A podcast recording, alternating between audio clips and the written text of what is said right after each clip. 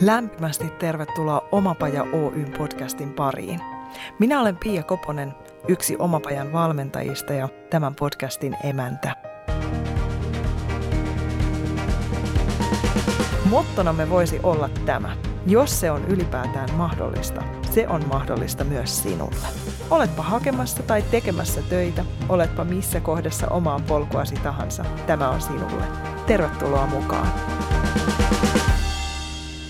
Jokainen tietää, että omasta hyvinvoinnista huolehtiminen on tärkeää.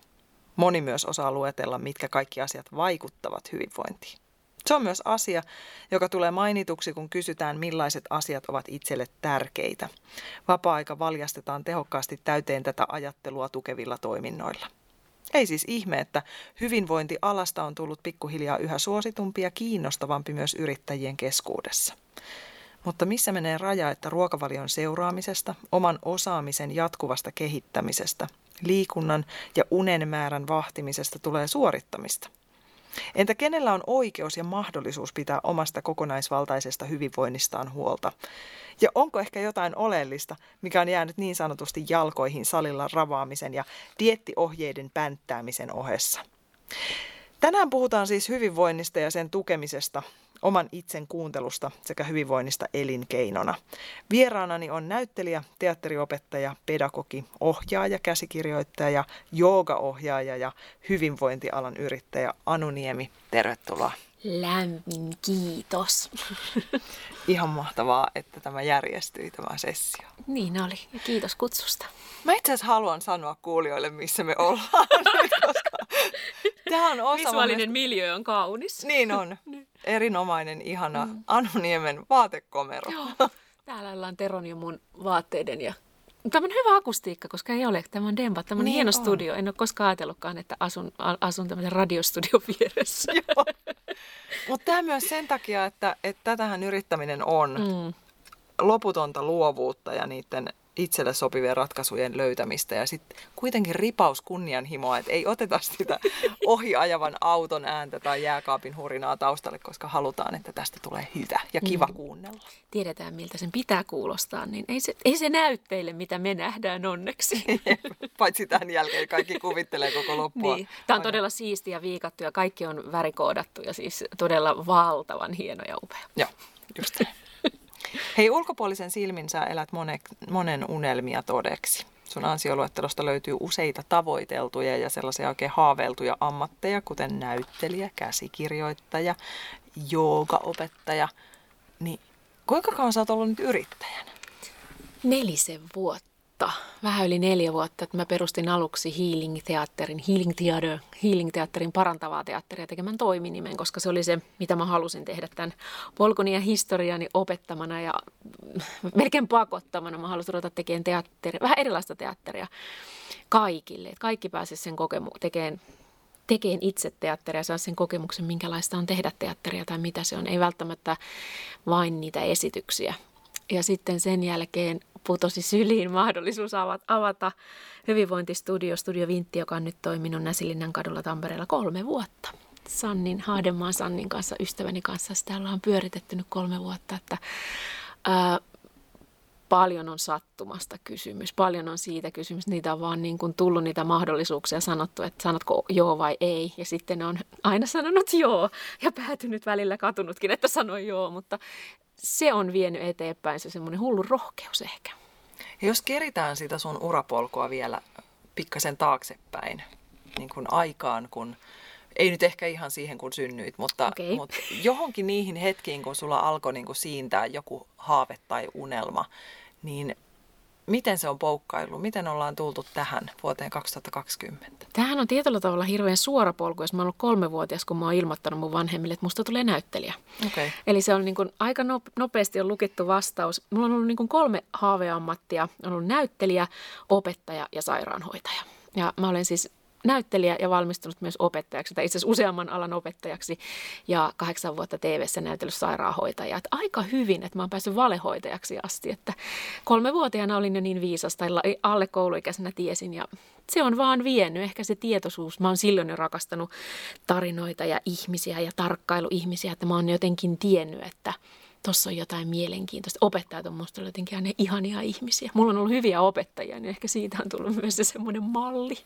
Missä vaiheessa jooga tuli mukaan? Ää, jooga on tullut, mä oon ollut liikunnan ja vapaa-ajan ohjaajana silloin kun mä olin kurin, kurikassa, niin mä pidin jumppaa joskus 7-18-vuotiaana. Niin silloin on ensimmäiset joogakurssit. Mä oon käynyt jotain workshoppeja ja niin kuin näin. Ja se on kulkenut koko ajan enemmän tai vähemmän. Ja sitten näyttelijätön opinnoissa ja jotenkin sen kautta niin kuin se on kulkenut jatkuvasti. Mutta sitten itse asiassa vasta nelikymppisenä mä niin kuin valmistuin joka opettajaksi. Et sitten se tuli se mahdollisuus. Elämäntilanne oli semmoinen, että nyt tai ei koskaan, niin mä tajusin, että nyt on se sopiva tauko mun elämässä, että mä lähden toteuttamaan tämänkin unelman. Mm. Mm. Ja sä oot hyvä esimerkki siitä, että unelmista voi tehdä totta. Joo, ja siis se vaatii sitä rohkeutta ja nähdä, koska niitä, mä oon sitä mieltä, että niitä mahdollisuuksia annetaan meille koko ajan ja niitä on. Totta kai mikään ei tule niin kuin Manulle illainen, vaan se joudut jollain tavalla tekemään töitä sen eteen äh, itses kanssa ja sen ympäristön ja eniten ehkä itses kanssa.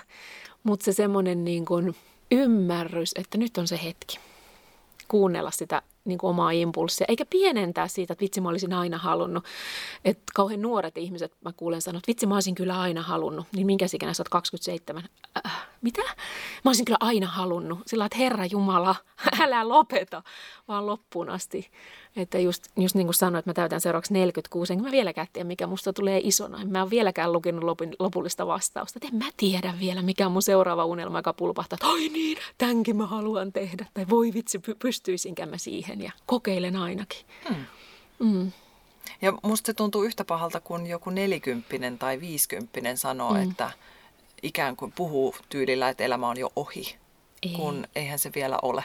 Ei. Et mulla oli isovanhemmat, jotka eli yli 90 ja ne oli mun mielestä niin kuin loppumetreille asti niin kuin sillä asenteella, että entäs sitten? Entäs sitten? Ja voi vitsiä, mahtavaa ja huulipunaa ja menoksia. Että se semmoinen, mä sanon, että se on elämän nälkä. Että haluaa elää, haluaa kokea, haluaa mennä eteenpäin ja jotenkin haluaa mennä myös sisälle päin. Haluaa mennä, niin kuin, että kukas mä oon ja miksi mä tähän reagoin näin. Että se on niin matkaa sisäänpäin ja eteenpäin. Että se on semmoista niin kuin jatkuvaa jatkuvaa kuuntelua, mitä tapahtuu ympärillä ja mitä mun sisällä tapahtuu. Koska en mä ole sama myöskään mikä 20 vuotta sitten, että mehän kypsytään ja muututaan ja elämänkokeus muokkaa. Että ne, mitkä oli niitä haaveita, jotka ehkä oli nuorena, tajuaa, että no ei ollut vörtti. Mm. että monesti me pidetään myös jotain haavetta, jota me ei koskaan toteuteta. Ja varsinkin kun me ei toteuta sitä, niin me ei koskaan niin kuin saada selville, että olisiko se ollut sen arvosta. Että se semmoinen myös haaveista luopuminen, että no kokeilin, ei se ollutkaan mun juttu, mutta tämä on, se voi poikia jotain muuta ja mahtavaa. Niinpä, ja kuinka monesti me päädytään haaveilemaan semmoisista kuvaston asioista, että ne on ihan jotain ulkoapäin liimattuja, ja sitten me tehdään itsemme surulliseksi sen takia, että me ei mm. menty sitä kohti, joka ei lopulta ollutkaan. Todella niin kuin sanoit, niin se ei ole ehkä sitten se mm. oma juttu ollenkaan. Näyttelijän työ on siitä niin kuin hyvä esimerkki, että että kauhean helposti sitä jotenkin romantisoidaan ja se on semmoista niin kuin ensi chillaamista ja tsekke tsekke. Se on oikeasti aika raakaa työtä. Et se on vähän niin kuin tuota peltoa tuolla raivais. Et siinä varsinkin ja välillä siis niin kuin varsinkin Suomessa että, että niin kuin, se on aika epävarma tilanne myös, että välillä on töitä, välillä ei, että freelancerina, mutta siihen liittyy paljon semmoista niin kuin, kuplivaa champagne mielikuvaa, että se, se ei ole sitä, että monet sitten yllättää, varsinkin nuoret, joiden kanssa mä oon tehnyt töitä ja opettanut näyttelijän työtä, että no, ei se ihan ollutkaan semmoista, mitä mä kuvittelin, mutta mä oon sanonut, että hyvä, että kokeilit, että sä tiedät, että ei se olekaan pelkkää semmoista niin kuin glamouria, ei ole mikään ammatti. Niinpä. Ja ehkä sama vähän tuossa joogaopettajuudessa, että siihen myöskin ehkä, siellä ei nyt champagnea kupli, mutta, mutta tietynlaisia mielikuvia mm. tosi vahvasti, että sehän nyt on semmoista ikuista om-tavun mm. Hokemista ja muuta, mutta että vai mm. onko se sitä? On, on, on.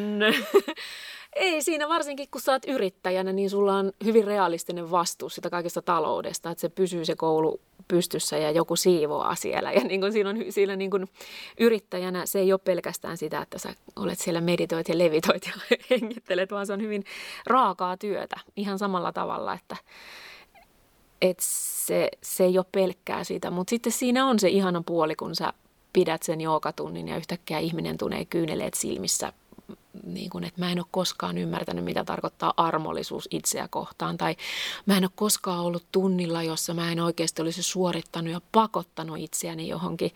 Niin ne on niitä, ne on niitä joogaopettajan glamour-hetkiä, kun joku tulee ja halaa ja sanoo, että sä oot pelastanut mun elämän tai jooga on antanut mulle niin kuin syyn elää tai siellä on paljon hienoja tarinoita, että mä, mä voin sanoa, että opettaessa on törmännyt hienompiin tarinoihin kuin näytellessä. Mm. Näytellessä teet monta kertaa niin kuin muiden tekstejä, tai totta kai sä, kir- saatat, sä kirjoitat omaa tekstiä, mutta jotenkin se totuus on aina tarua ihmeellisempää, niin oikeat ihmisten niiden kohtalot on aina semmoisia, että vau, siinä aina pysähtyy ja tulee semmoinen suuren suuri kiitollisuus. Se on mun mielestä sitä, sitä opettajuuden glamouria. Ketkä on ollut sulle semmoisia merkittäviä opettajia tai ohjenuorien tarjoajia? Mm, mulla on tietysti mulla on kauhean ihanat vanhemmat, että jotenkin varmaan siitä se lähtee. Mä oon monta kertaa miettinyt, että mä oon saanut kauhean turvallisen kodin ja jos mä mietin, että kaikki alat, mitä mä oon tehnyt ja kaikki ammatit, johon mä oon valmistunut, on kauhean luovia, on vaatinut luovuutta. Mä oon saanut leikkiä. Et mun vanhemmat on ollut sillä tavalla fiksuja, että ne on antanut mun leikkiä ja me ollaan, me ollaan luettu paljon ja mulla on niin kuin, mun isä on tosi lapsellinen hyvällä tavalla. Että se on leikkinyt mun kanssa ja inkkari ja me ollaan ryömitty ja niin kuin mielikuvitus, että meillä edelleen leikitään ja kehitään tarinoita ja hahmoja. Että ne on, ja sitten mun isovanhemmat, justiin nämä, jotka eli 90 että kun toinen oli syntynyt 10 ja toinen oli syntynyt 13. Ja molemmilla aika rankka elämä, mutta se semmoinen elämän asenne oli jatkuvasti päästettiin irti, että mitään ei kannettu mukana. Tänään on hyvä päivä. Mun isoäiti sanoi, että vitsi, tänään oli hyvä päivä. Välittämättä mistään siitä historiasta, mitä oli ehkä tuonut ja mitä oli joutunut luopumaan ja kohtaamaan, vaan tänään oli hyvä päivä. Että ne mun läheiset ihmiset, jotka on onneksi ollut mun ympärillä lapsuudessa, niin ne on ollut kyllä niin kuin kultaakin arvokkaampia. Ei mikään gurun kirja tai mikään mahtava, mahtava filosofi pysty sitä pohjaa antamaan. Että mä kyllä sanoisin, että mun perhe ja ne läheiset. Totta kai myöhemmin on tullut jotain näyttelijöitä ja ohjaajia, näyttelijöitä opettajia – joogaopettajia, ystäviä, jotka on ollut niin kuin fiksuja, fiksuja suunnannäyttäjiä, herän, herättänyt kysymyksiä. Mun mielestä semmoinen on aina opas, joka herättää kysymyksen. Se ei sano, että sinun pitää tehdä näin ja tee näin, niin olet parempi, vaan se, että se kysyy oikeita kysymyksiä oikeaan aikaan. Että siitä tunnistaa mun mielestä gurun hyvistä kysymyksistä. Ja miten olla itselleen se oman elämän guru ehkä myöskin niin. ja suostua vastaamaan niihin, mitä keho ehkä tai mieli tarjoilee mm. eri tilanteissa. Ja kysymään itseltään myös, että mitäs nyt ja mit, mm. miksi teit noin? Miksi sanoit noin? Mikä on oikeasti syy sen, että jaksaa kysyä ja kuoria?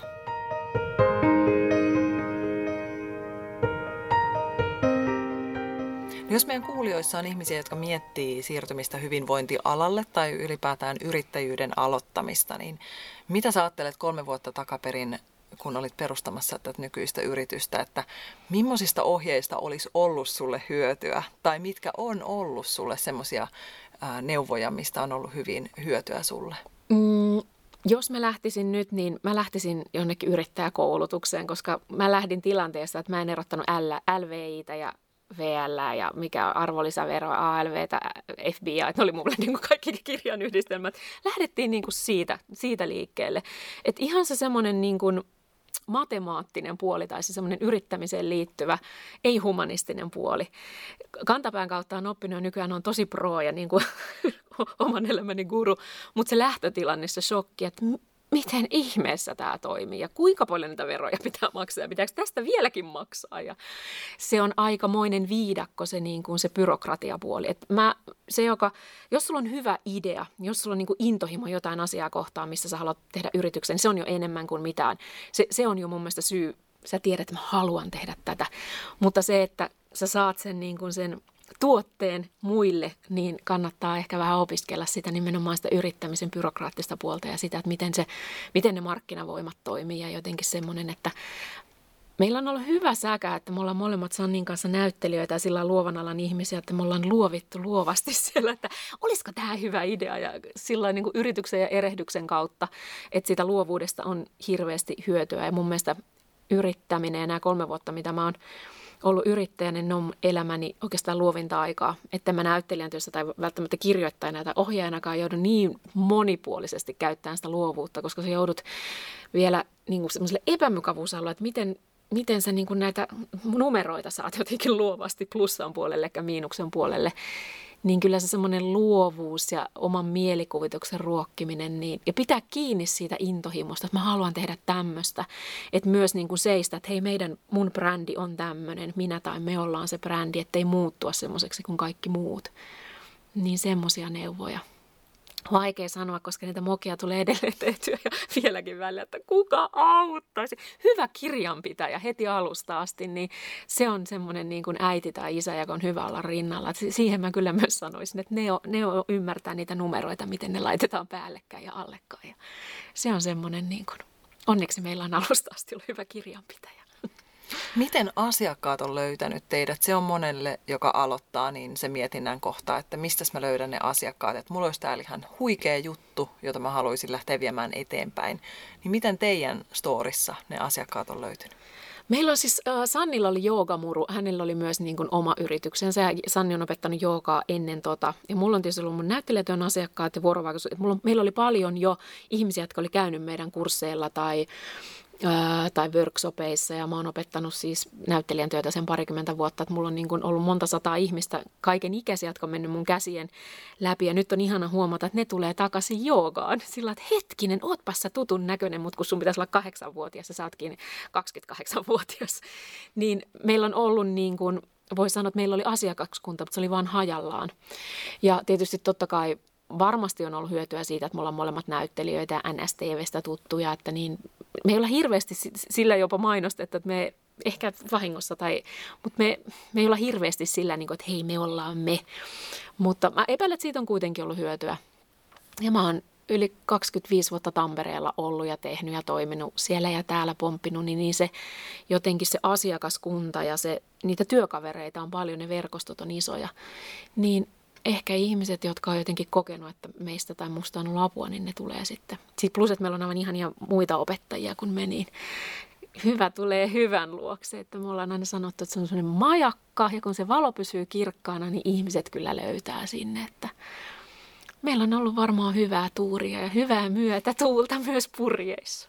Ja ehkä puskaradiot laulaa joo, myös sitten. Joo, että mitä paremmin sä teet työssä, että joka ikinen kohtaaminen ja joka kerta pitää jotenkin muistaa, että se on sun käyntikortti. Se on vähän niin kuin näyttelijä, että sä et voi niin kuin leijalla, että mä silloin 10 vuotta sitten tein sen roolin tai 20 vuotta. Ei sillä ole mitään merkitystä, vaan joka ikinen tämänhetkinen, tämän päivän kohtaaminen, tämän päivän työ, mitä sä teet, niin se on se sun käyntikortti, eikä se, mitä sä oot joskus ollut tai joskus tehnyt jonkun kanssa jossain, vaan se, että tekee koko ajan sitä niin kuin pyyteettömästi sitä työtä täydestä sydämestä. Ja sitten on myös hyödyksi, jos rakastat sitä työtä ihan hirveästi, niin se näkyy ja se tuntuu.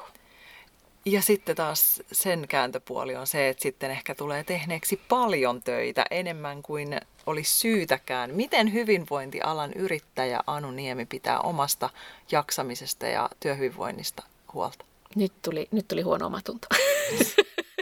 Onneksi meitä on tässä kaksi. Onneksi me ollaan Sannin kanssa molemmat molemmat nyt tietysti mä oon ollut vielä niin kuin me sanotaan, että mä oon ollut lähivanhempi ja Sanni on ollut tämmöinen etävanhempi, kun hän on tehnyt oikeasti lapsia. Niin tota, me muistutetaan toisiamme, että jos me opetetaan työhyvinvointia ja jaksamista ja niitä työkaluja, niin meidän pitää, me aina sanotaan, että nyt sä meet lomalle. Et nyt, nyt sä oot viikonlopun pois tai nyt sä oot, me muistutetaan toisiamme, että onneksi me ollaan siinä rintarinnan, koska kauhean helposti se intohimo ja halu, että niin, okei, okay, tässä on nyt mennyt 28 tuntia vuorokauteen, on ympännyt sitä töitä ja tajuaa, että mä en kohta enää jaksa. On ollut tilanteita, että on tullut palakurkku ja tajunnut, että ei näin. Mutta ehkä siinäkin se semmoinen itsensä tunteminen, kun tulee se, että nyt menee yöunet, nyt pitää ottaa vapaata. Että koko ajan olla tietoinen, että tässä on se vaara, kun rakastaa työtään niin paljon.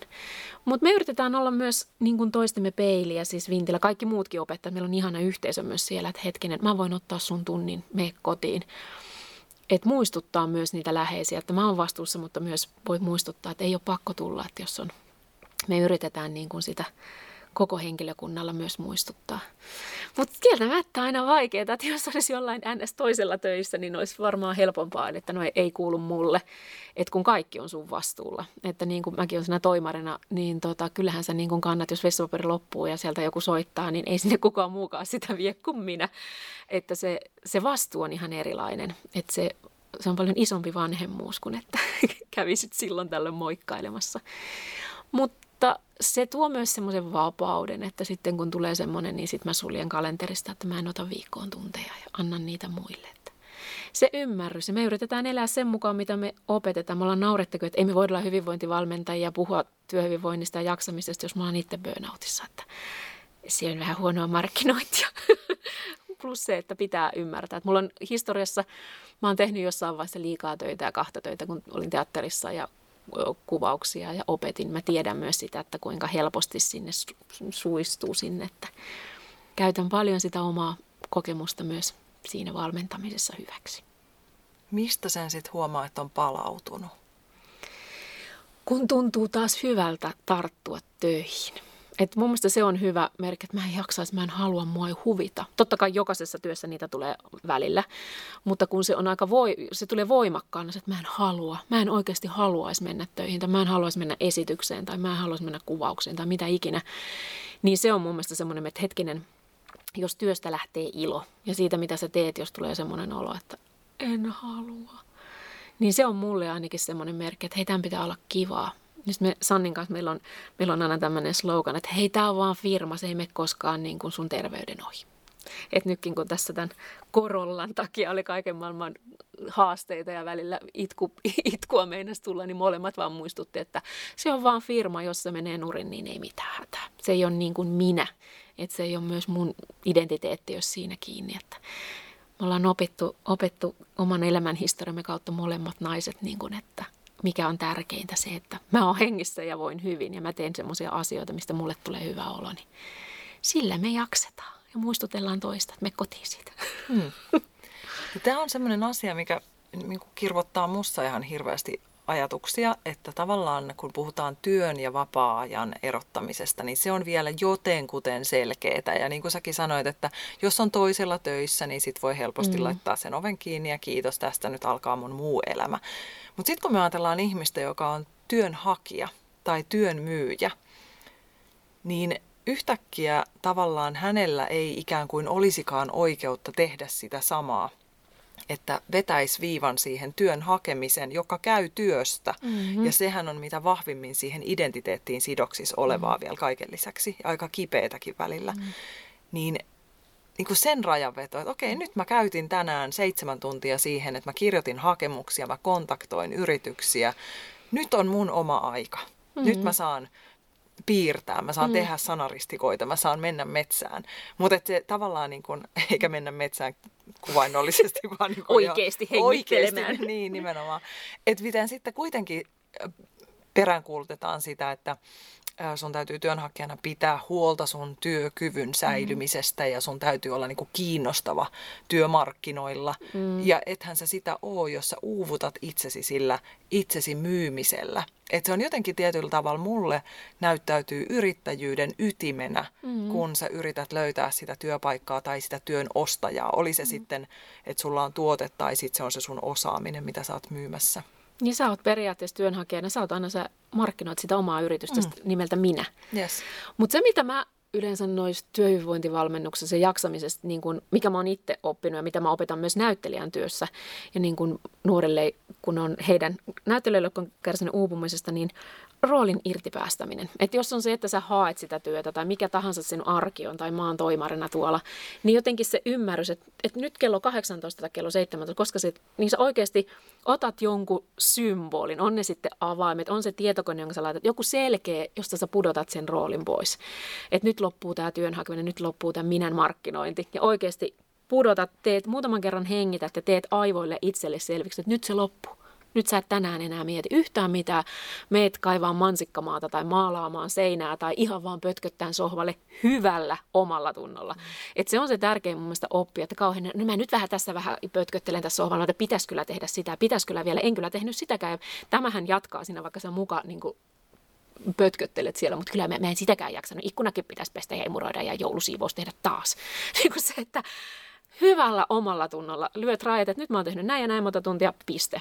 Ja sitten se, koska se on se, miten sä lataat, se on se, miten, koska sekin vaatii luovuutta se markkinointi, itse työn hakeminen, että mistä mä vielä hakisin. Ja se ei auta, jos sä teet sitä liikaa. Mikä tahansa, niin se ei auta, että sä pusket, pusket, pusket, vaan se, että sä otat töpselin pois seinästä ja oot ihan tekemättä mitään. Niin sillä tavalla sä lataat.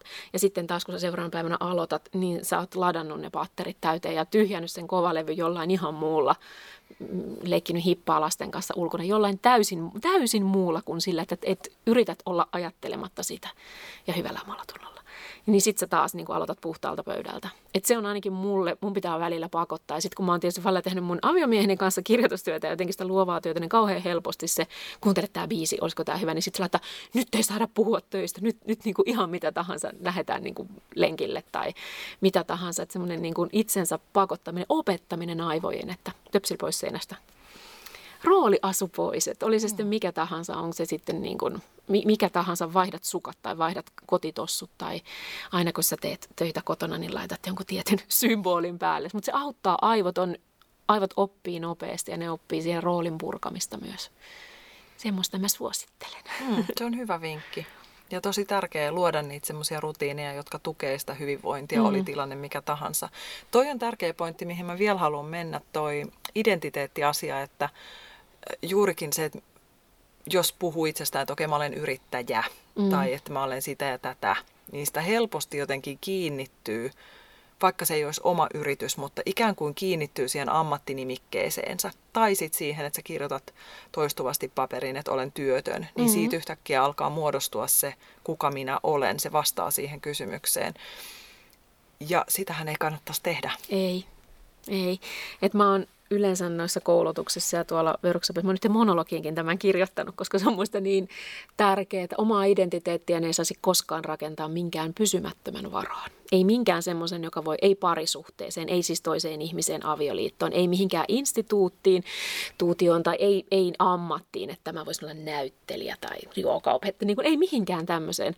Oli se sitten, niin kuin on ammatti on hyvin leimaama helposti, tai just työtön, tai mikä tahansa niin kuin leima alkoholisti, tai mikä tahansa joku kyynärvammainen, tenniskyynärpäävammainen, niin kuin kehon kivut on myös semmoisia, mitä me helposti leimataan itsellemme rooli. Niin se, että ei sun identiteetti on niistäkin, jotenkin aina irrottaa, että on minä, kun mä ajattelen vaikka omaa itseäni, niin Anu on tässä. Tässä me nyt ollaan mun vaatekomerassa, meidän vaatekomerassa ihan muina Anuina.